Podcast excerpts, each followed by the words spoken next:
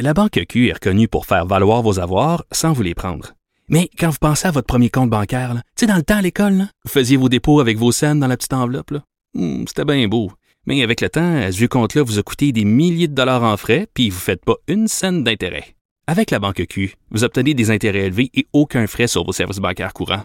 Autrement dit, ça fait pas mal plus de scènes dans votre enveloppe, ça. Banque Q. Faites valoir vos avoirs. Visitez banqueq.ca pour en savoir plus. De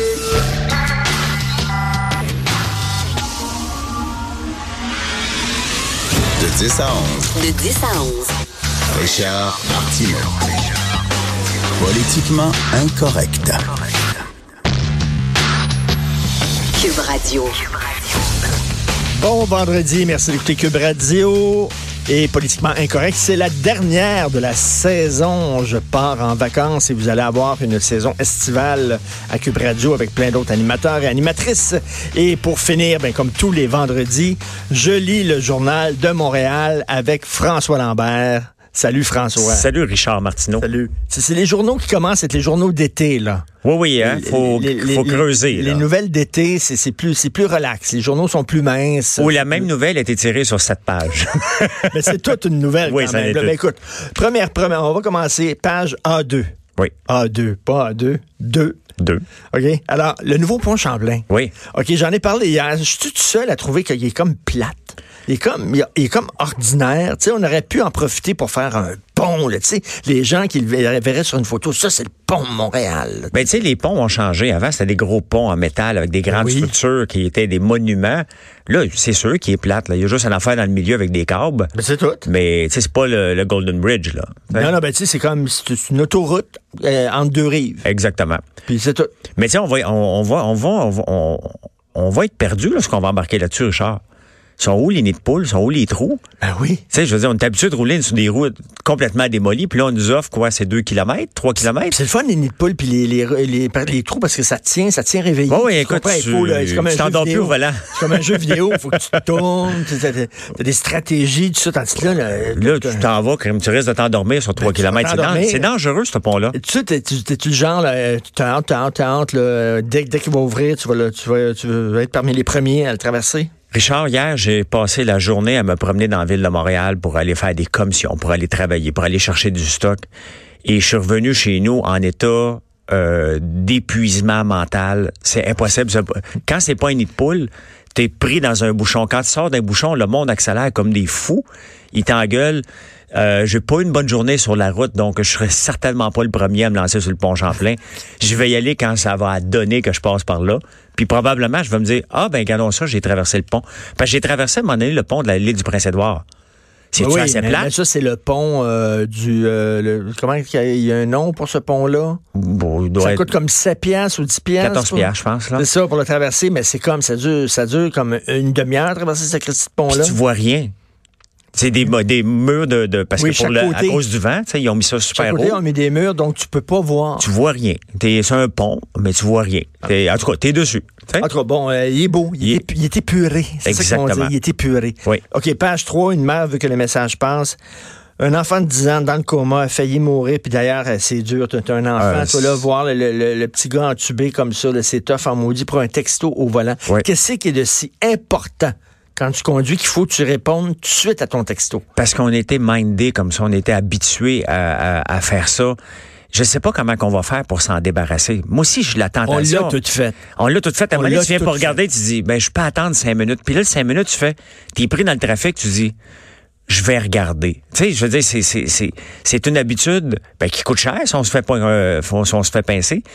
Mais là, je veux dire, il y a des, tu sais, il- Ben là, c'est dangereux. autos, de toute façon, ça apparaît sur ton écran. Tu n'as pas besoin de toucher ton Ben, téléphone. Ça apparaît sur ton écran, puis tu peux répondre, je suis en train de conduire, ou euh, tu peux ré- répondre même vocalement, puis bon, c'est les nouvelles autos. Mais je comprends pas, moi, texter au volant. euh, faut, faut arrêter ça. Faut arrêter ça complètement. c'est aussi grave que prendre l'auto euh, sous. Puis tu sais, on a changé nos habitudes, là. Ouais. Tu sais, prendre l'auto sous, là, euh, tu sais, dans les années 70, euh, nos, nos, nos Ça se pères faisaient même pas, là. avec la, la- la- la bouteille de bière entre les deux jambes, là, Ouais. qui conduisaient. Ben, toutes les fois que je rappelle ça à mon père, le vendredi, tu sais, il faisait un 5 à 7 avec ses chums. Il travaillait à voirie, mon père, puis le 5 à 7, ben, il durait jusqu'à euh, peut-être 7 heures, mais 7 heures intenses. Dans ce temps-là, il en buvait de la labat de 50. Là. Puis mon père, quand il revenait, on était quatre enfants. On avait un gros camion, un Ford Econoline de un Club Cab, tu sais, avec euh, pour rentrer les six. Et on disait tout le temps à mon père, viens nous promener en auto, t'es drôle quand t'es sous. Puis il le faisait, mais c'était rien de mal. Pas, pas- pas de ceinture, rien. Mais pourquoi mettre des ceintures? De toute façon, on était dans la boîte de troc. Puis il s'en allait tout croche. Mais pas souvent, pas tous les vendredis, mais quand il faisait, c'était même pas mal vu. Imagine-toi aujourd'hui un père qui embarquerait quatre enfants sous. Écoute. Écoute, mon père est en prison, là. Non, Mais on il reste on a- que c'est on a des- changé nos habitudes. On a changé nos volant. habitudes. On, va Là, on doit les changer. Pour, définitivement. au point de vue du, du texto, c'est sûr et certain. Bon, OK, là, la grosse nouvelle, comme tu dis, c'est, c'est 5-6 pages, là. C'est euh, Desjardins, Oui. euh, un prix d'information. Donc, un employé qui était pas correct euh, a sorti des, des, des données, 2,9 millions de membres. Oui. Des données de 2,9 millions de membres dans la nature. Oui. En même temps, je suis pas surpris. Je suis pas surpris. Tout est connecté maintenant. Ils savent tout sur nous autres. Tout ça, c'est très facile pour des hackers de, de rentrer dans des systèmes. Mais le gars travaillait là, Richard, et je vais te raconter une anecdote qui explique que c'est facile faire ça. Je me suis déjà fait voler du code par un employé. Euh, Ah oui? Puis il est parti sur son propre. Il a renommé le logiciel, mais ça s'est ramassé maintenant en Malaisie. On a fait une proposition, puis lui aussi a fait une proposition où c'est marqué mon nom apparaît à un moment donné. Le gars il dit ben c'était qui le code là? Fait finalement on était capable. C'était facile à prouver là. Euh, c'était un ancien employé, fait que je me suis posé comme question à ce moment-là, comment je fais pour éviter le vol de code par des employés? Parce que les, les programmeurs codent Oui. tous dans le même logiciel. Ils ont besoin qu'on appelle de le compiler pour le tester. Mais pour le compiler, ils ont besoin du code de tout le monde. Et c'est facile partir avec des données. Là, le gars, ce que j'ai compris, c'est que bon, il, y il y avait accès à une certaine partie des données, mais pas tous. Puis il semblerait qu'il aurait demandé à des amis, des collègues de travail, hey, tu me donnerais-tu accès à ça? Mais tu sais, quand on pense pas que c'est grave, qu'est-ce qu'il va faire avec, tu lui donnes accès, ton accès, puis tu dis, ben oui, regarde, tu peux regarder telle donnée. Pourquoi ils ont donné accès? Ben, il semblerait qu'il aurait menti à ses collègues. Donc, c'est lui a accès, mettons, à ton nom de famille, ton numéro d'assurance sociale, puis peut-être pas ton adresse. Il a demandé à quelqu'un, hey, j'aurais, tu sais, c'est facile, là. C'est des collègues de travail. T'es un côté de l'autre, tu disais, Richard, donnerais-tu accès à la base de données? J'ai besoin de vérifier quelque chose. Ah, oui, oui, ben, pas de problème. Tiens, regarde ça, prends ça, fais, cette Ah, requête-là. Il l'extrait, il s'en va avec. Et là, on ne sait pas exactement ce qu'il a fait avec encore. Mais tu sais, même à, à- à petite, à petite échelle, là, mettons, là, tu t'en vas là, toi, sur l'autoroute, Oui. Tu coupes un gars, tu coupes quelqu'un. là. Oui. Le gars est en maudit, il regarde ton numéro de licence, puis le gars, il est dans la mafia ou dans les Hells Angels. OK? Oui. Il connaît quelqu'un qui est à Sac, Oui. puis il dit Trouve, Trouve-moi donc l'adresse de ce gars-là. Là.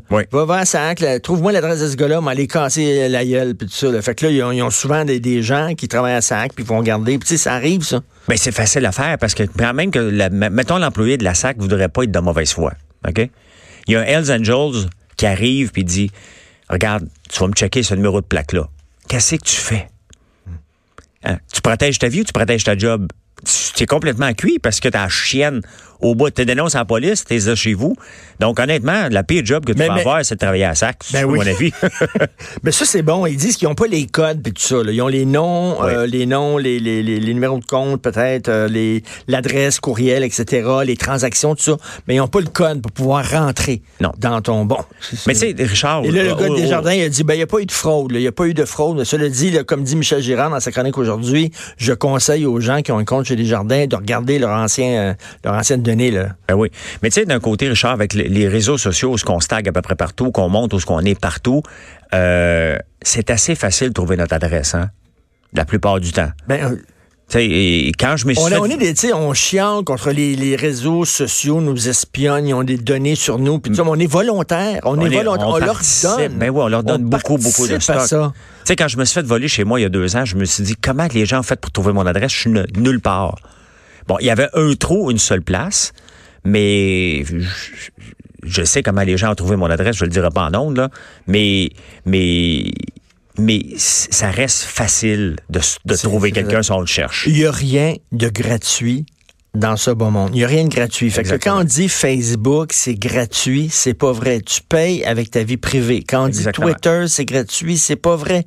Ils mettent pas ça gratuit. Pourquoi Twitter met ça gratuit? Parce que ils savent que toi, tu vas aller sur Twitter, ils vont pouvoir avoir des données sur toi, puis vendre ces données-là à des entreprises privées, puis là, ils vont faire de l'argent. Il n'y a rien de gratuit. Donc, pour moi, ce qui est arrivé, c'est un trou qui peut arriver dans toutes les banques. Il n'y a pas grand-chose à faire. pour Puis là, ils vont, ils vont, ils vont, mettons, euh, mettre, mettre de nouvelles digues, mettons, ils vont, euh, ça, ils vont rendre ça plus compliqué, l'accès. Puis là, il y a un hacker qui est encore plus brillant que l'autre, qui va pouvoir rentrer dans le Mais c'est système. même pas du gros hack, là. Hacker, là, veut dire que tu n'as pas accès au système et que là, c'est un wise guys, puis là, tu brises le système. Lui, il a accès à la base de données. Ça reste facile. C'est juste le problème, c'est qu'il était de mauvaise foi. Et des employés de mauvaise foi, il va toujours en avoir partout. En tout cas, il était sacré dehors, puis on Ouais. verra s'il va être poursuivi au criminel. Page 10, les Hells Angels de partout au pays qui envahissent Montréal pour assister aux funérailles d'un des leurs. Moi, ça me fait toujours capoter. Tu sais, ils ont comme, ils ont comme un crest qui dit « Je suis un bandit, j'appartiens Oui. à une organisation criminelle ». Ils se cachent pas, eux autres. Non. là. Ils vont dans des, euh, dans des euh, festivals, des fois, dans des conventions agricoles, ils ont leur kiosque, ils vendent des t-shirts, ils vendent des casques, ils ont leur site Internet Oui. euh, de Big Red Machine où tu peux acheter des affaires qui appartiennent aux Hells Angels. Mais d'ailleurs, il me semble que ça devrait être interdit, que tu n'as pas le droit de te promener avec un crest qui dit que c'est une organisation criminelle. Tu pas le droit. Mais tu es en train de dire, regarde, je suis un criminel. J'ai fait tous les crimes possibles, mais vous m'avez pas encore mis en dedans. Tu sais, en, en mettant, en mettant, en mettant le, le, le, le- crest, Oui. le, le, le veston cuir avec le crest des Hells Angels, tu dis que, un, t'es full patch. Oui. Deux, c'était full patch parce que t'as commis des crimes graves. Donc, tu dis aux gens, c'est un criminel. Mais ils disent, oui, mais c'est difficile à prouver, puis ça, que c'est une organisation criminelle. Qu'est-ce que vous pensez que c'est, les filles d'Isabelle? Chevalier de Colomb?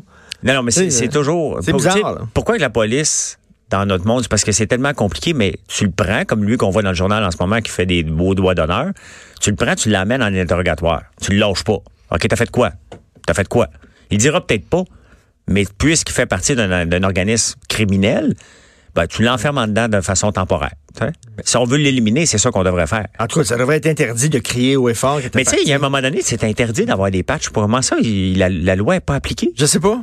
Tu sais, c'est interdit à un moment donné de se faire. De, de, de, Ben, il voulait l'interdire. Peut-être que la loi n'est pas passée. Peut-être il qu'il l'avait l'applique pas. Je sais pas. Tu dirais-tu tous les gens, les membres de la mafia que c'est écrit sur leur euh, sur leur veston Gucci euh, mafi- mafioso? Dans ça, c'est marqué dans leur front. non, non, c'est un jugement facile. Je, je vais avoir un bon week-end. Page 11, un fraudeur qui a brisé des rêves, OK, euh, il a dépouillé sept personnes qui voulaient s'acheter une maison pour un montant total de 100 000 piastres, puis ils ont dépouillé de leur économie. Oui. Puis il y a un couple qui a- ils ont dû, eux autres, toute leur économie y a passé, puis ils ont dû aller manger dans des euh, dans des euh, euh, Banques alimentaires, des ouais. banques alimentaires et tout ça. Euh, un, un Vincent Lacroix, un autre Vincent Lacroix, là. Oui. Puis là, il a été pincé, puis là, il les a, il les a remboursés. Ben, finalement, il les a remboursés parce qu'il était pincé, puis qu'il était, il, il voulait pas, aller- il voulait pas faire de la prison. Fait que là, il les a remboursés. Si, s'il avait pas 10 été, s'il avait pas été condamné et accusé, il les aurait jamais remboursés. Euh, As-tu déjà été fraudé, toi? Non? Non?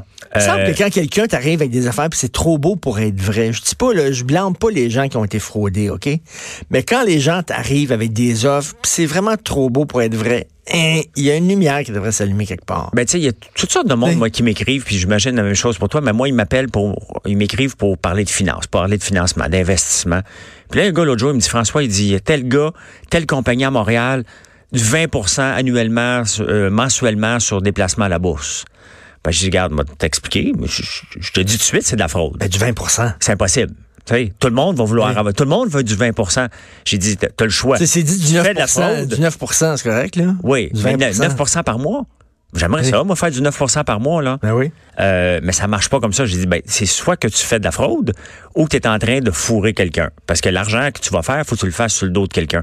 Ce qu'on voit dans le journal aujourd'hui, tu sais, pis c'est, ils utilisent la naïveté des gens. C'est tout le temps des immigrants qui connaissent pas bien le système, qui se font faire arnaquer, que lui arrive et dit, moi vous aider à trouver un prêt.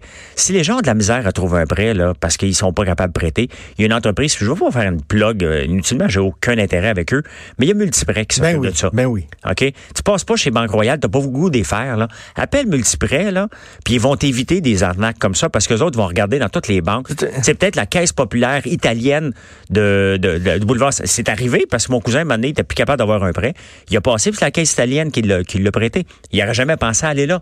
Tu sais, Donc, les- euh, comme les affaires de time sharing, là. Oui. Ah, ça, là, moi, c'est moi, là. Ah. Oh, moi, là, j'ai peur de ça. moi. moi, je me sauve en courant. Ah oui, là, quand- ton, petit drink gratuit, le trop sucré, là, il te coûte, il te coûte cher en maudit. Faire un petit drink, puis tout ça, là, puis on va vous donner une séance d'information, puis du time sharing, puis tout ça, là, puis là, après ça, ils te pognent dans un coin, puis ils veulent que tu signes, puis là, t'es pogné avec un, un condo dans le sud, puis tu peux jamais avoir les dates que tu veux parce qu'ils sont tout le temps pognés. Fait que t'es obligé de prendre tes vacances au mois de... Ah, moi, ça me fait mourir les gens qui se font prendre la, parce que ça, c'est pas prix. Tu l'as accès à ton condo, mais ça vaut pas la peine. Ben OK? non. Ça vaut pas la peine. Tu te fais avoir. Page 12. Oui.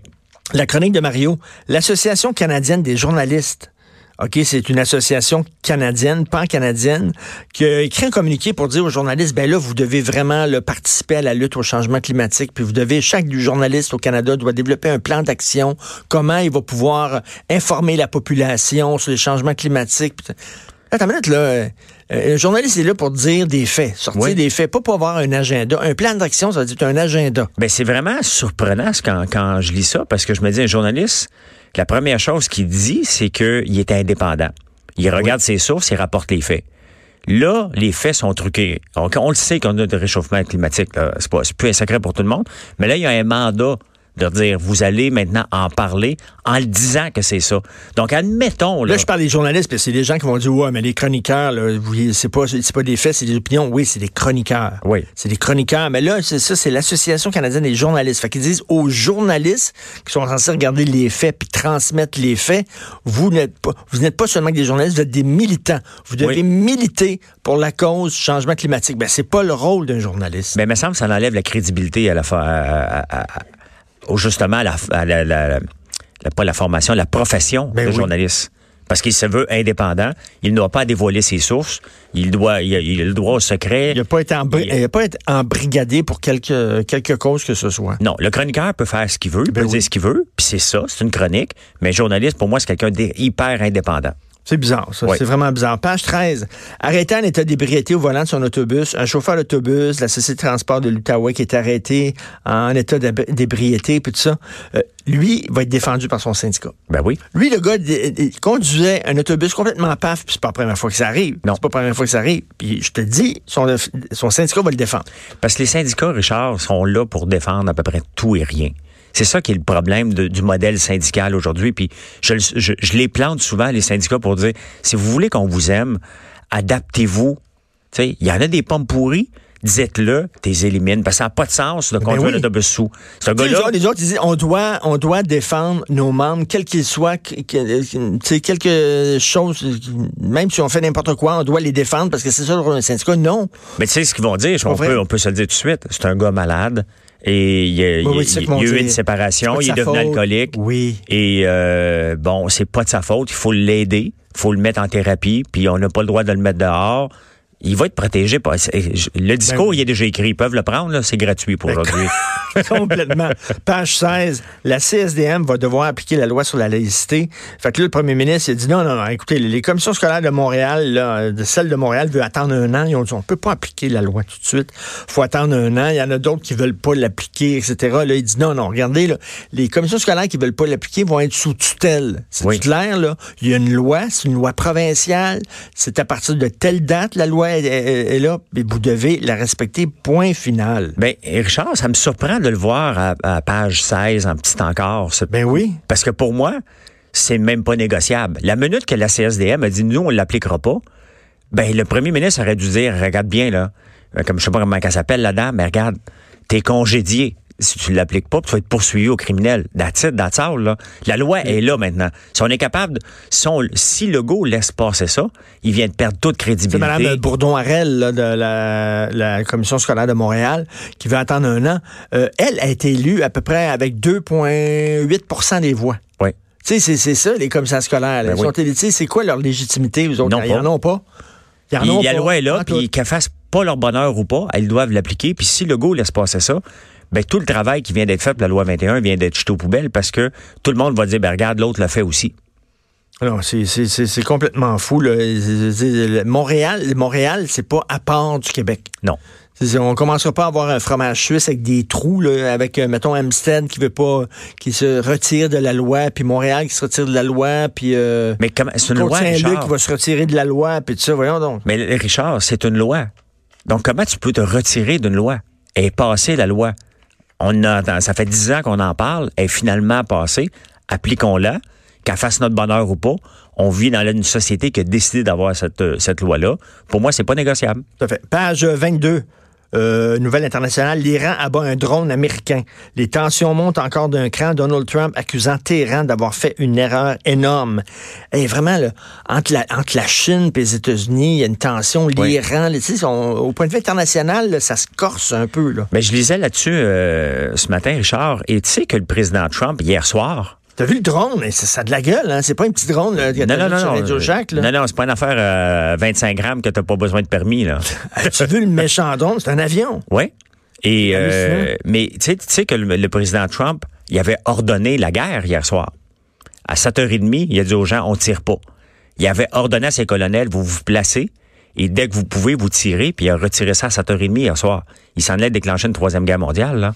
Contre l'Iran. Quel coco, mais, mais tu sais pourquoi qu'ils vont faire ça, puis ça se peut qu'ils le fassent?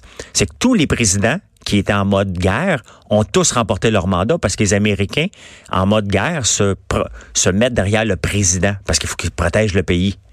Donc, c'est purement pour une réélection, c'est déclenche une guerre. Quel mongol qu'on a au sud de la frontière. Non, non, c'est pas le gars que tu vas avoir dans des situations comme ça. Là. Non, non, parce non. Que, parce qu'il il garde pas la tête froide. Il Exactement. tout le temps là, par coup de sang, Oui. par montée de lait puis tout ça.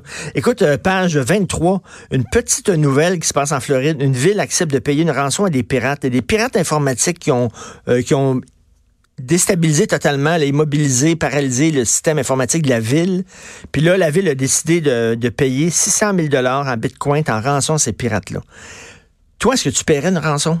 Si, mettons, il y a des pirates qui arrivent dans ton entreprise, qui bloquent tout, puis tout ça, puis euh, qui disent, regarde, si tu nous envoies tant de bitcoin, on va, on va te redonner accès à tes... Est-ce que tu, tu paierais une rançon? Et Richard, la question est, est- Si tu payes une rançon, tu les encourages à continuer à faire ça. Oui, d'un côté, oui, puis d'un autre côté, regarde, je vais te donner un exemple qui n'est pas une rançon. J'ai été au Bénin en 2006 pour ouvrir un centre d'appel. Je l'ai pas ouvert, mais je pense que je l'avais déjà rencontré ici. C'est dangereux? C'est dangereux, le Bénin? Euh, non. Moi, pas j'ai eu- pas senti de... Ok, t'as de- t'as pas eu besoin de sécurité, puis tout ça. Il y avait pas des gens de garda. Non, non, j'ai eu plus peur à, à Lima, au Pérou, qu'à- Bénin. OK. Mais j'arrive là-bas, qui nous attend à l'aéroport? La femme du président. Ben oui, je pense que je l'avais déjà Ben raconté oui, ici. ben oui. Donc, c'est pas une rançon, mais c'est une explication comment ça fonctionne ici. Donc, si tu veux avoir la paix, faut que tu donnes des enveloppes brunes. C'est une, c'est une rançon après coup. C'est-à-dire Euh, que... C'est la rançon avant. C'est de la protection. C'est une protection. Si tu veux que ton, tes lignes ne coupent pas, que tu ben, pa- paye avant. Donc, j'aurais. La réalité, là, c'est que pour faire affaire là-bas, il aurait fallu que je le fasse. Donc, un coup que tu es pris devant le fait accompli, que ton entreprise est, est condamnée, qu'est-ce que tu fais? Qu'est-ce que tu fais? La police peut à peu près Ben, rien faire. Ça, c'est un, tabou, hein, parce que les États, tu sais, mettons en France, il y a des otages français qui sont pris par des, des groupes islamistes en Afrique, mettons. Là. Oui. Puis là, après ça, tu apprends que les otages ont été libérés. Oui. Puis là, le, le premier ministre, le président Macron, qui va dire on n'a jamais payé de rançon, c'est de la foutaise. Moi, je pense Ils que. veulent, ils veulent pas le dire. Parce qu'ils veulent pas le dire. Ils disent on n'a pas payé de rançon, de la foutaise. Ils ont payé une rançon. Mais c'est parce qu'ils savent. Tu le sais que ces gens-là sont des fous. Moi, j'ai écouté plusieurs reportages. Ouais, mais si tu payes une rançon, ils vont s'acheter des armes avec ça. Ils vont Je sais. Mais regarde toutes les pirates en Somalie. J'ai écouté, puis honnêtement, là, si tu veux te gâter, il y a un paquet de films sur Netflix qui valent la peine d'être écoutés, honnêtement, et, et qui expliquent vraiment les... les, les, les, les- puis Les- écouté les sur pirates en YouTube. Somalie, mais t'avais vu le film avec euh, Tom Hanks qui était. Oui, euh, Captain... Moi, c'est ça, en tout cas, il était capitaine. Captain euh, Smith, euh, oui, ou oui, quelque chose comme ça. là. Et, et c'est un excellent film. Après ce film-là, j'en voulais plus. Donc, je suis allé sur YouTube, j'ai fouillé, et ils vont le tuer, la personne. Ils vont le démolir, le bateau. Faut falloir que tu payes. T'as pas le choix de payer si tu veux sauver ta vie. Tu dois payer. Ils lâcheront jamais, eux autres. chaque fois qu'il y a des libérations d'otages à travers le monde, là, puis qu'il y a un président quelque part qui dit on n'a pas payé de rançon, c'est de la foutaise. C'est de la foutaise, mais il est obligé de dire ça, c'est bien évident. C'est de la foutaise. Hey, page 25, on va en Oui. parler tantôt avec Jonathan Trudeau, donc on va aller vite là-dessus. Mais euh, Justin Trudeau, il est critiqué parce que d'un côté, il dit qu'il est écolo, puis de l'autre côté, il a donné le feu vert à Trans Mountain. Oui. Puis euh, Jonathan, ben, il dit, tant mieux, c'est parfait. Donc, euh, oui, tu peux être écolo, mais en disant, on a quand même besoin du pétrole. Oui. Puis c'est mieux de le transporter par oléoduc que de le transporter par train, qui est dangereux. Oui. Donc, il dit, je vois pas de contradiction là-dedans. Non, mais je suis d'accord avec lui parce que je l'ai écrit à peu près 100 fois dans les deux, deux dernières années. Utilisons le pétrole pour tuer le pétrole. Faisons exactement ce que la Norvège a fait. Il Oui. La Norvège s'est enrichie à un fonds euh, souverain de 1000 milliards de dollars, un trilliard de dollars avec l'aide du pétrole. Et pourtant, c'est un des pays les plus verts euh, de la planète. Ils ont utilisé le pétrole pour le tuer éventuellement. Et c'est ce qu'on devrait faire au Canada. Cependant, j'avais blâmé beaucoup Trudeau d'acheter le pipeline parce qu'il le fait en respectant pas les nations, en respectant pas les juridictions euh, fédérales, provinciales. Il a payé pas mal trop cher. Mais là, on l'a. On l'a, puis le pétrole, s'il l'utilise vraiment, si on prend une taxe, si le fédéral prend une taxe supplémentaire pour avoir un fonds vert qui a de l'allure, pas le fonds vert actuel qui est de la foutaise, mais à ce moment-là, tant mieux, sortons le pétrole d'ici, enrichissons-nous avec cet argent-là, puis utilisons ça, cet argent-là, pour vraiment euh, euh, faire une transition verte plus possible parce que la transition verte, malgré ce que les gauches pensent, ça prend de l'argent. Et d'ailleurs, on le voit, Stephen Guilbeault, un gauchiste Ben oui. quand même environnementaliste connu, se joint à Trudeau. Ben, Donc, moi, moi, Stephen Guilbeault, là, il est critiqué par les purs et durs. Hein? Les, les gens de son rang, les écolos disent que t'as pas de bon sens. Ben, moi, j'aime Stephen Guilbeault parce Moi que c'est un pragmatique. Oui. C'est un gars qui dit faut pas se battre contre les entreprises privées, faut travailler avec, faut pas se mettre la tête dans le sable. On a encore besoin du pétrole. Un jour, il va falloir s'en débarrasser. Oui. Pour l'instant, c'est comme c'est un gars qui a les deux pieds sur terre. Tu sais, si on décide aujourd'hui, Richard, qu'on n'a vu plus de pétrole, on a encore pour 30 à 40 ans, peut-être 50 ans. Donc, qu'est-ce qu'on fait pendant ces 50 ans-là? Pourquoi ne pas s'enrichir sans en faire une promotion extrême? Mais au moins, le pétrole qu'on utilise ici au Canada, ben, au moins que ce soit notre pétrole. Le pétrole qu'on Ben exporte, il devrait avoir une taxe spéciale pour notre fonds vert pour vraiment devenir comme la Norvège. On n'arrête pas d'en parler des pays comme la Norvège, de Finlande, mais ces gens-là ont fait des choix qu'on n'a pas faut- fait encore. Il faut être pragmatique. Hugo euh, nous fait dire c'est Captain Phillips. Captain Phillips, oui. Le film euh, sur les. C'est parce qu'en euh, anglais, ça s'appelle tout. Smith. Que- Et euh, il y a une auditrice, euh, Nadine, qui nous écrit le, le pont à l'île du Prince-Édouard, c'est le pont de la Confédération. Ah, ben ça que oui. je cherchais. Ben oui. Qui Ben oui, coûte euh, c'est évident. 14 piastres et tout ça. Écoute, je, je veux parler d'une nouvelle là, qui est pas dans le journal de Montréal, OK? Oui. C'est une nouvelle qui est dans la presse.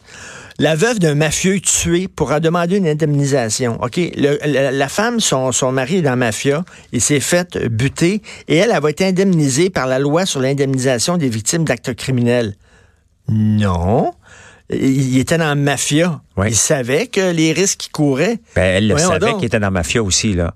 C'était pas une surprise. Ah, mon mari est dans la mafia. Ah, elle ben, savait, puis elle en profitait, puis Ben elle avait oui. une maison, puis elle avait des bijoux, puis elle avait un champ, puis tout ça grâce à Elle ça. n'a pas travaillé comme secrétaire dans un, Ben dans un bureau ou derrière un Tim Hortons à servir des cafés, là. Puis là, elle va être indemnisée parce qu'il a été tué- tiré, mais ça fait partie des risques du métier. Je pense que oui. Tu sais, c'est comme la SAC. La Oui. SAC, euh, t'es un voleur de banque, tu fais un hold-up, t'es poursuivi par la police, tu, tu vas super rapidement sur l'autoroute, tu rentres dans un poteau, tu te rentres, tu rentres dans un poteau, t'es blessé, tu vas être indemnisé par la SAC. Exactement. Parce que c'est considéré comme un accident automobile. Mais attends une minute, t'es indemnisé, t'es un bandit.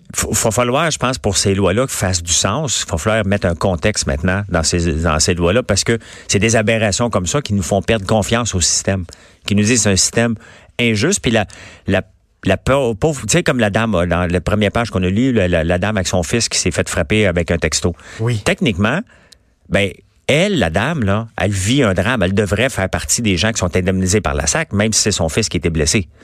Mais elle ne saura pas. OK? Pendant ce Ben temps-là, elle, elle va être au chevet de son fils, elle n'ira pas travailler, Ben oui. mais elle n'aura pas le droit à rien. Elle, la femme du mafieux, ben, avoir le droit, selon la- la- les, règles débile, actuelles. non, mais c'est débile, ces affaires-là. J'ai fait l'analogie avant qu'on entre en onde, Richard. Moi, je fais des fois, j'embarque sur des pistes de course avec mon auto. Et quand j'embarque là-dessus, j'ai zéro assurance. Je suis conscient que j'ai zéro assurance. La SAC ne me protégera pas si je me pète la gueule. Si je scrape l'auto, Parce que tu te, fais, tu te fais avec les risques, euh, tu sais, t'assumes les risques? ben, je sais. Je ne demande rien. J'embarque là-dessus. J'essaie de conduire vite, mais prudemment. Mais si je l'échappe, c'est à mes frais et je suis parfaitement conscient de ça. C'est la même chose qui devrait arriver avec ton voleur de banque et la femme du criminel. Et en terminant, page 34, euh, la chronique de Sophie Durocher, ma compagne, c'est des, euh, des réactions de trois artistes sur euh, l'adoption de la loi 21. Elles sont contre euh, la loi 21. Donc, Oui. Catherine Brunet, la comédienne, Salomé Corbeau, la comédienne, la chanteuse Safia Nolin. Safia Nolin qui écrit sur Twitter, ben là, là la loi 21, on peut-tu en parler avant? J'ai même fait que- rire. Ça fait comme 10 ans qu'on parle. Allô, elle était où les 10 dernières années? Écoute, ça fait c'est- 10 ans qu'on parle de ça. C'est pathétique, mais On tu sais, peut-tu en parler avant? Ça m'a fait tellement rire. écoute, je trouve que Sophie a fait un travail de recherche. euh, je sais pas combien de temps qu'elle a trouvé ça, mais je me suis dit comment qu'elle a fait pour trouver ces bijoux-là? Parce que que regarde Catherine Brunet qui plante les gens avec une mauvaise blague de super-héros alors qu'elle a la voix d'un super-héros. Ben oui, elle, Mais non, dit, elle mais- dit- elle dit les gens qui sont pour la loi 21, c'est tout un peu des gens ignorants qui tripent ces films de super-héros. Je m'excuse, il y a des Son intellectuels. gagne-pain, c'est de faire la voix pour les super-héros parce super-héros. qu'on la connaît de où, elle, à part de ça? C'est tellement drôle. Mais c'est vrai, c'est vrai, ça fait a raison. Faudrait en jaser avant. un peu. ouais, faut- Je trouve que ça a été voté très rapidement, ça. Moi avec. Il n'y a pas eu de discussion avant. c'est incroyable. C'est incroyable. Hey, bon été, Hey, aussi, François. Richard. Ça fait plaisir. Merci beaucoup. Bon été. Puis on se rejoint, euh, bien sûr. On se retrouve euh, le 19 août à notre retour. On s'en va tout de suite à la pause. Vous écoutez Politiquement Incorrect. Point radio. Une nouvelle notification vient de rentrer? Ayez le bon réflexe. Ayez le bon réflexe. Pour comprendre les dernières nouvelles, Cube Radio. La nouvelle façon de comprendre l'actualité.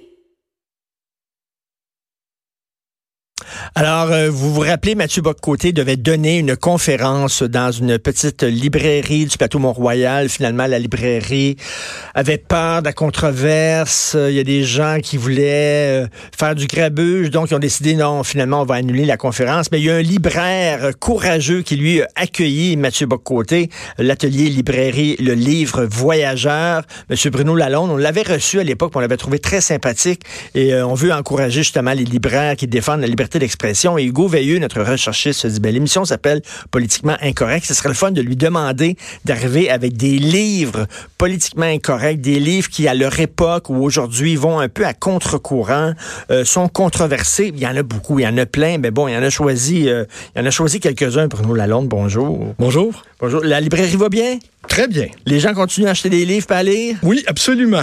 C'est excellent, c'est absolument. super bon. Mais pour Oui. justement pour faire lire, là, ça, ça prend, ça prend maintenant la job de libraire aujourd'hui. Il faut qu'elle soit différente. Il faut organiser des événements, des, des discussions, tout ça. c'est ce que vous faites à votre librairie. Oui, il faut s'impliquer dans la cité. Il faut être vivant, il faut organiser des événements, il faut accueillir des auteurs, il faut faire des conférences, même parfois controversées. Alors bon, on y va tout de suite avec euh, certains auteurs. là. cinq auteurs, euh, trois modernes et euh, deux classiques. Je dirais, vous permettez? oui. Je dirais trois modernes, trois modernes et deux contemporains. OK. Trois classiques modernes Oui, et deux qui sont pas encore classiques. voilà. OK, parfait. Donc, bonne, bonne distinction. George Orwell, bien sûr. George Orwell, George Orwell, son premier, un de ses livres, La ferme des animaux. Moi, moi c'est mon préféré. Les gens aiment beaucoup 1984, La ferme des animaux, Animal Farm, qui est une métaphore sur le, le- le régime stalinien. C'est génial. Oui, c'est une métaphore du régime stalinien, comme vous le soulignez. Et qu'est-ce qui arrive quand les révolutionnaires, à leur tour, prennent le pouvoir? Oui. Et qui deviennent des dictateurs. Et qui, pour assurer leur dictature, créent le culte de la personnalité.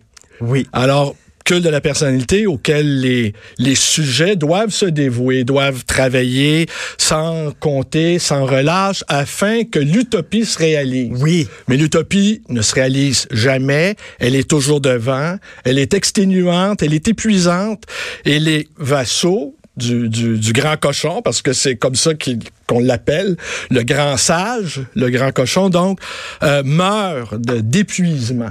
Parce que c'est une fable. Ce sont des animaux qui, sur une ferme, sont exploités par un fermier qui est alcoolique, qui les bat, etc. Donc, les animaux font une, une révolution. Ont pris le pouvoir. ont pris le pouvoir, se débarrassent du fermier, et là, les cochons disent, nous autres, on va faire une révolution, puis ça va être autogéré, puis etc.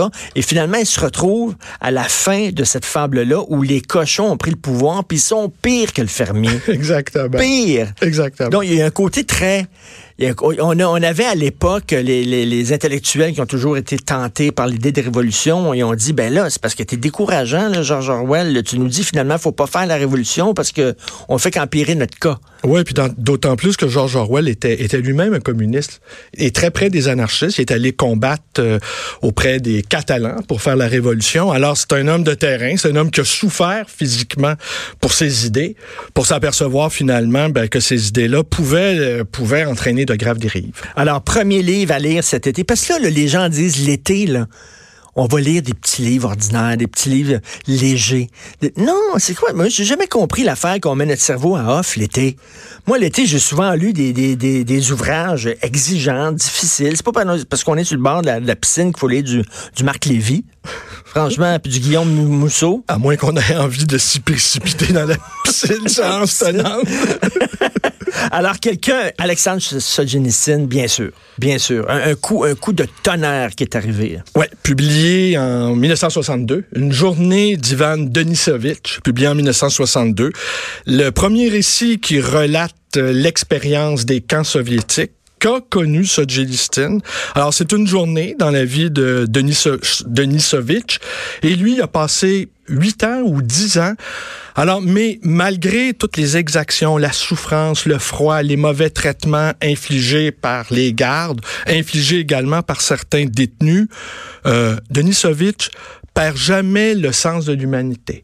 Il reste bon, il reste généreux, il reste affable, il reste, il est pas, il est pas détruit par euh, par la mécanique infernale. Et Bruno, vous dites 1962? 1962. OK, ça, c'est à l'époque, en pleine époque où les intellectuels de gauche vantaient les splendeurs et les beautés du régime soviétique. Et lui est arrivé en disant, non, non, vous savez pas de quoi vous parlez. Oui. C'est ça qui se passe maintenant. Puis les gens ne voulaient pas l'entendre. Oui, ben, il a été publié en 62 sous l'ère Khrouchtchev, qui était une ère d'ouverture au pays, euh, au pays démocratique. Et ça a eu du succès. Sauf qu'ils ont, ils ont, ils ont comme réalisé, ouais, ben, c'est bien gentil, mais il faut pas que ça en ait trop non plus. Et là, lui, euh, ben, il était content de ce premier livre-là, qui a quand même eu une belle notoriété. Et il a remis le coup des années plus tard, avec un portrait encore plus sombre, plus exhaustif euh, des camps, avec euh, l'archipel du Goulag ou le pavillon ça. des cancéreux. Et c'est ça. C'est si vous avez peur de ce génicide, parce que ces livres à ce génicide, Oui. c'est des, des, briques. Il faut Oui. vraiment être musclé là, pour se promener avec un livre de ce génicide. C'est, c'est 1200 pages. C'est des affaires épouvantables. J'avoue que j'ai jamais eu le courage de lire l'archipel du Goulag puis tout ça. Mais une journée de Lecture c'est petit. Ouais, ça C'est, pas grave. 180 pages. C'est ça, c'est- quasiment, mon Dieu, c'est c'est un- une nouvelle quasiment pour ce génicide. Donc, très important. Simon Leys, Oui. j'ai jamais dit Leys. je C'est Simon Leys, qui est très peu connu ici Ouais. au Québec. Oui, puis, puis, puis sans, sans doute aussi pas trop non plus en Europe. Là. Quoique depuis qu'il est décédé, il y a quelques années, on le réédite et bon, Oui. on, On le redécouvre, en oui, fait, on lui, c'est ça. oui, on lui donne la place Et qu'il c'est mérite. quelqu'un qui était un spécialiste de la Chine. Oui. Et c'est un des premiers, là encore, alors que dans les années, fin des années 60, tout le monde tripait Mao, Mao, Mao, euh, que lui a dit, non, non, non, là, arrêtez avec Mao, c'est un Ben- tueur en série, ce gars-là. Absolument, et d'autant plus, à, à l'instar de George Orwell, c'est que lui aussi était plutôt favorable au régime maoïste quand il s'est installé euh, en Chine pour apprendre le chinois. C'est Ah un oui. littéraire, hein? Ceci étant dit, c'est un littéraire, c'est pas un politique. Fait qu'il croyait au début. Oui, il croyait. Il y croyait. Alors, c'est- ces gens-là qui y croient au début, ils, ils vivent des expériences redoutables quand tout à coup la réalité se dévoile. là. Mais ça, ça, quand même, c'est pas tout le monde qui a le courage de dire, là, pendant, pendant dix ans, mettons, j'ai cru à quelque chose, et là, tout s'écroule et je dois, je dois confronter que j'étais dans l'erreur. Il y a beaucoup de gens qui refusent de le faire. Lui, il a dit non, je suis dans l'erreur, puis je vais écrire, puis il a écrit un, un texte sur, euh, sur, euh, sur Mao. Oui. C'est- quoi, les habits neufs? de- Les habits neufs du président Mao, qui, qui est une métaphore du le roi est nu, hein, il est tel quel. Alors, il raconte là-dedans, livre qui a été publié en 71, comment Mao, avec sa révolution culturelle, qui a fait un million de morts, euh, a fait un coup d'État à l'intérieur. Alors, il savait qu'avec l'usure du pouvoir, le, le grand sage cochon savait qu'avec l'u- l'usure du pouvoir, ben, il finirait par le perdre. Alors, il a créé une révolution culturelle qui était en fait un coup d'État un coup d'État qui a envoyé les, les, les ouvriers, les paysans à l'université et qui a envoyé les intellectuels, les universitaires au champ. Alors, ça a fait un million de morts, officiellement. En tout cas, à peu près, les chiffres sont assez conformes là-dessus. Et tout un tas de vies brisées, des gens exilés. Voilà, euh, des gens qui mouraient de faim, il a Ouais. affamé, un peu comme Staline faisait, là, il, affa- il affamait certaines régions Lui, de Simon. Leys, il était à Hong Kong à ce moment-là et à tous les matins, il voyait, ben, pas tous les matins, mais régulièrement, il y avait des cadavres qui, qui, qui, qui apparaissaient sur la plage, euh, des gens torturés par le régime maoïste. C'est très intéressant. Simon Lens, très peu connu, il faut absolument le lire. Et là, deux nouveaux, euh, deux nouveaux, euh, ils sont pas Ben- classiques, mais ils sont sur le bord d'être Bon, Michel Houellebecq, Regardez, bien sûr. on ne sait pas s'ils vont donner des classiques, ça va être dans 25 ans, vous m'inviterez à nouveau, on pourra en juger, vous et moi. Bon, mais les deux ont Michel, pas... Michel Houellebecq, c'est ça, avec, avec quoi? Soumission? Ben, moi, je, je- soumission, soumission, bon, évidemment, il pose des questions importantes dans soumission, là. Mais Welbeck et Brett Easton Ellis, on peut brûler Oui. parce que je pense qu'on va peut-être manquer de temps. Ben, eux, c'est deux, assurément, c'est deux contemporains. Il est trop tôt pour juger de leur rapport. En tout cas, on verra dans 25 ans. Mais eux, ils font pas l'expérience des camps. Ils font l'expérience du capitalisme débridé. Oui. Bon, qui est, qui est, faut bien le dire quand même, dans ses excès, est aussi une autre forme d'aliénation.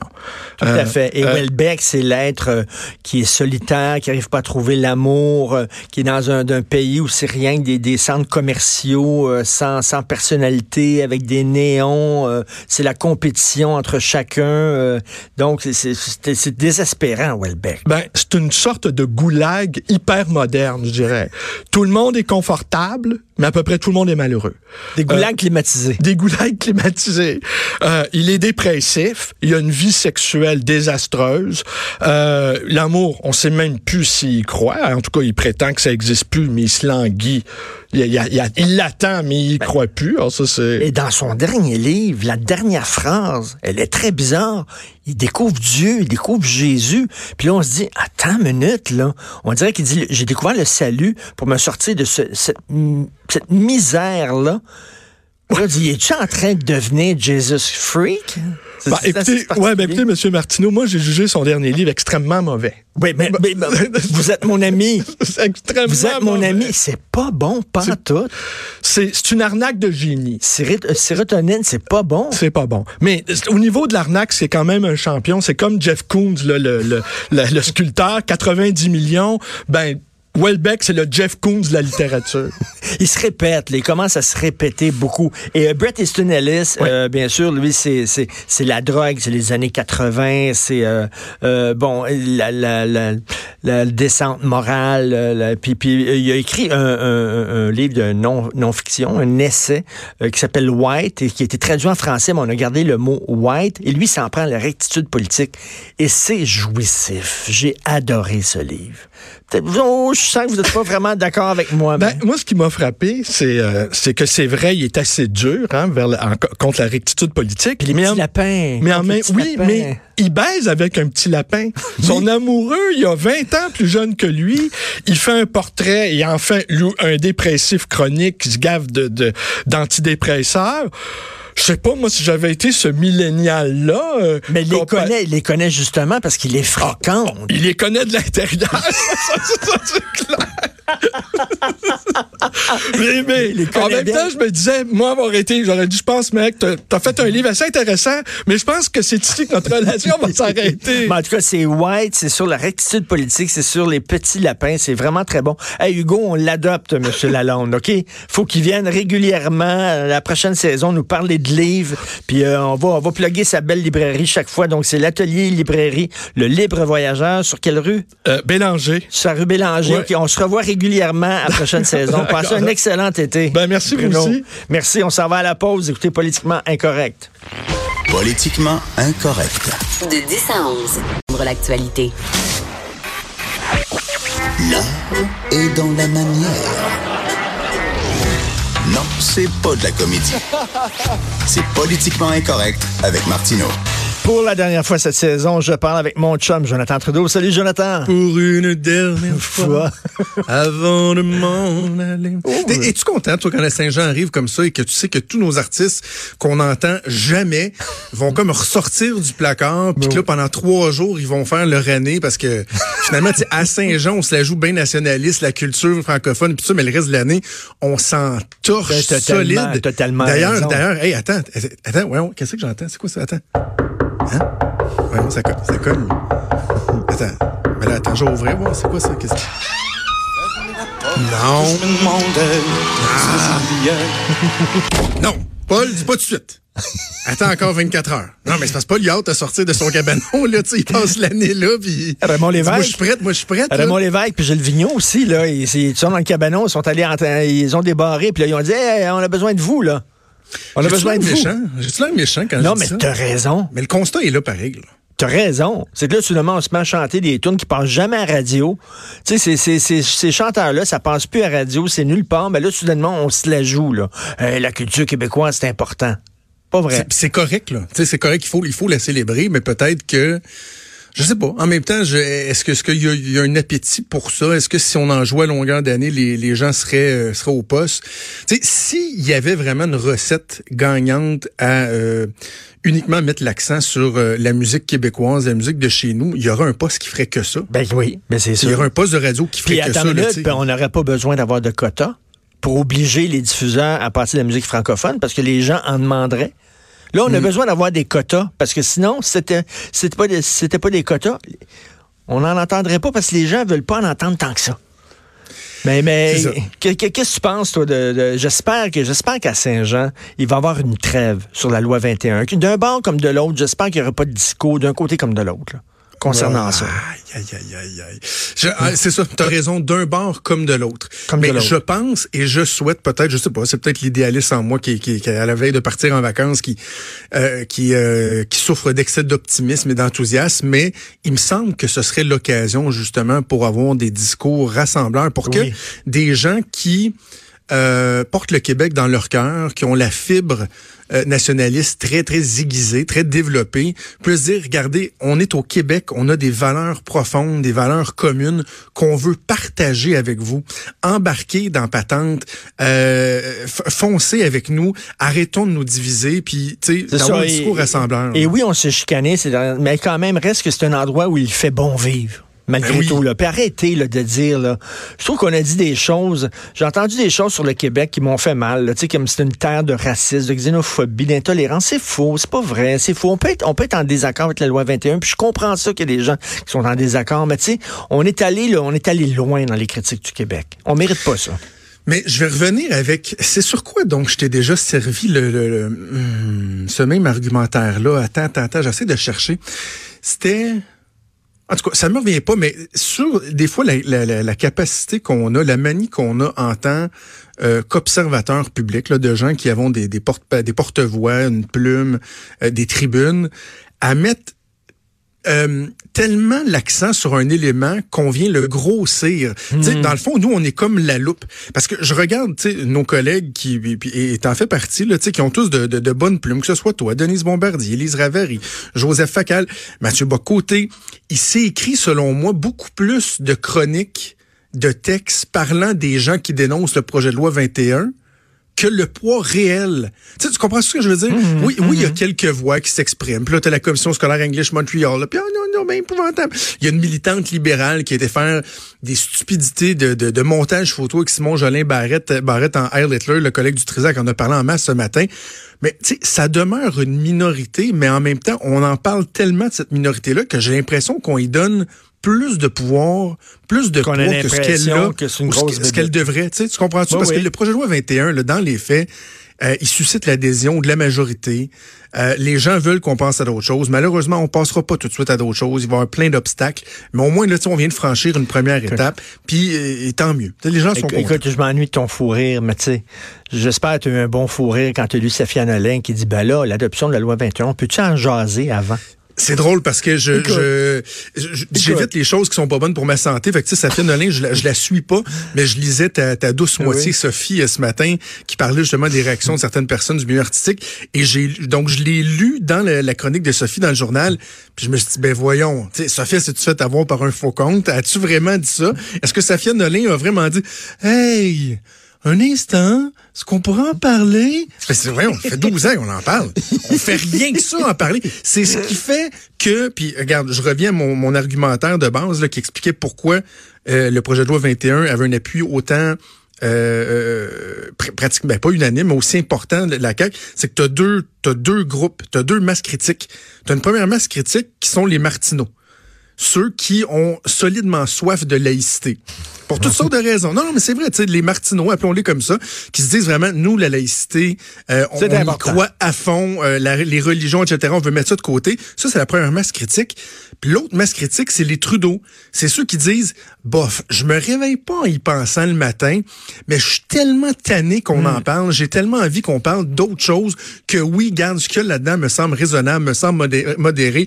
Go, allons-y. Fait tu sais, il y a une masse critique. Là. Fait comment Safia Nolin peut pas comprendre que justement, une des raisons qui justifie l'appui massif à cette démarche-là, c'est que ça fait tellement longtemps qu'on en parle puis que les gens sont prêts à passer à autre chose? Mais tout à fait, complètement qu'on est prêt à passer à autre chose. Je suis tout à fait d'accord avec toi. Écoute, euh, tu un gars pragmatique, c'est ce que j'aime de toi. Euh, tu te laisses jamais aller d'un extrême ou, dans l'autre. Tu fais une défense de Justin Trudeau aujourd'hui qui, je dois le dire, est très convaincante. Qui est, Ben, très, est très bonne. C'est ben, c'est ça. C'est que il y a Justin Trudeau qui euh, qui mange un champ de bêtises depuis mardi parce que ils ont officiellement autorisé l'expansion du fameux pipeline Trans Mountain. Juste comme il dit que la, la question de l'urne pour les libéraux, ça va être l'environnement. Fait que là, les gens disent, ben voyons donc, tu parles des deux côtés de la bouche, c'est contradictoire, etc. Exactement. Et là, donc, Justin Trudeau, il y a, il y a il y a un extrait que je ne ferai pas jouer parce que c'est un peu long, il dure une minute, je l'ai fait jouer deux, trois fois cette semaine, où il explique au lendemain de cette annonce-là, c'était mercredi, où il dit, ben, la raison pour laquelle on le fait, c'est que, premièrement, c'est plus sécuritaire. Il y a beaucoup, il y a davantage de transport de pétrole qui se fait par les voies ferrées, puis c'est plus sécuritaire par les oléoducs. Deuxièmement, la transition elle va se faire, mais on est encore dépendant du pétrole pour l'instant. Et vous savez quoi? Il faut pouvoir profiter de notre pétrole, l'exporter sur les marchés, ne plus se faire fourrer par les États-Unis et euh, préparer la transition, utiliser les profits qu'on va faire avec ça pour préparer la transition énergétique. Et là, moi, j'ajouterais un peu comme la Norvège le fait avec son fameux fonds souverain. Ça, là, c'est c'est rempli de sens. Mais le problème, le problème, et, et c'est la question que je pose ce matin dans ma chronique, c'est de dire, est-ce que quand il dit ça, est-ce que on, peut euh, écarter le fait qu'il souffre de, de, de cohérence, de, de, manque de cohérence? Parce qu'il y en a qui disent, ah, mais c'est pas cohérent, tu sais, environnement, puis là, pipeline. Quand il y a ce discours-là, non. Pour moi, il- il- un peut aller avec l'autre. Là où il y a de l'incohérence, c'est quand depuis des années, il se présente comme le champion des champions, le vert parmi les verts. Tu sais, d'essayer de démontrer qu'il joue dans les mêmes plates-bandes que le Parti vert, que le NPD, alors que dans les faits, dans son action, quand on regarde au cours des dernières années, des quatre dernières années, les émissions de GS au Canada ont à peine réduit. Ah à oui. peine réduit. Ah oui. Donc, donc, il n'est pas plus vert que Stephen Harper, mettons. Pas tellement Ben plus. non, tu sais, il a gardé les mêmes objectifs que Harper. Il est pas plus en voie des, des, des atteintes qu'Harper l'aurait été le suite à l'accord de Paris pour les objectifs de 2030. Donc, tu sais, c'est là, là, moi, que je dis que le vrai Justin Trudeau se lève. Si le vrai Justin Trudeau, c'est celui qui a tenu le discours qu'il a tenu au lendemain de l'approbation de l'expansion de Trans Mountain, je me dis parfait. Là, les gens auront en tête le fait que le Parti libéral, oui, est conscient des changements climatiques, oui, est conscient de l'importance d'agir, de modifier nos habitudes, mais que ça doit se faire dans l'ordre, que ça peut pas se faire du jour au lendemain, qu'on peut pas y aller de manière drastique. C'est un peu ce que, ce que la CAQ prône ici au Québec. Si c'est ça, Justin Trudeau, parfait. Je te dis pas que je vais voter pour lui, mais au moins je lui reconnaîtrai ça. Mais qu'il vienne pas se la jouer comme étant le plus vert des verts, alors que dans les faits, dans son action gouvernementale, finalement, c'est pas ça. Fait que moi, j'ai hâte de voir finalement comment son discours va s'ajuster au cours des prochains mois, parce que là, on rentre dans le crunch. Là. Lui-même veut positionner l'environnement à l'avant-plan, et je veux pas qu'il soit hypocrite en nous disant euh, qu'avec lui, tout va changer. Je veux qu'il tienne le même discours qu'il a tenu cette semaine. En tout cas, un très bon texte. J'invite tout le monde à te lire aujourd'hui. Écoute, c'est tout le temps qu'il nous reste. Passe un excellent été. Si, tu, si je pense à Québec, je t'appelle. Ben on oui. ira prendre un verre sur Grande Allée, c'est sûr et certain. Absolument. Puis tu viendras te montrer la bédaine dans ma piscine, puis je ferai de même dans la tienne. La mienne est plus grosse. salut, mon chum. OK, salut, salut, merci Bye, beaucoup. bon été. Hey, euh, bon été tout le monde. Vous allez avoir, vous allez être accompagné par une excellente programmation cet été. Moi, je veux remercier bien sûr Hugo Veilleux, recherchiste extraordinaire, Joanie Henry qui est à la mise en onde. Je veux remercier toute la gang de Cube. J'ai découvert une gang extraordinaire, des jeunes tripants. C'est mon ombre, c'est mon passé, c'est ma petite gang maintenant. Je me sens chez nous à Cube. Merci de nous écouter. Et euh, ben, on se revoit, nous autres, le 19 août. Puis vous allez être accompagnés avec plein de monde. Passez un été politiquement incorrect. Bye.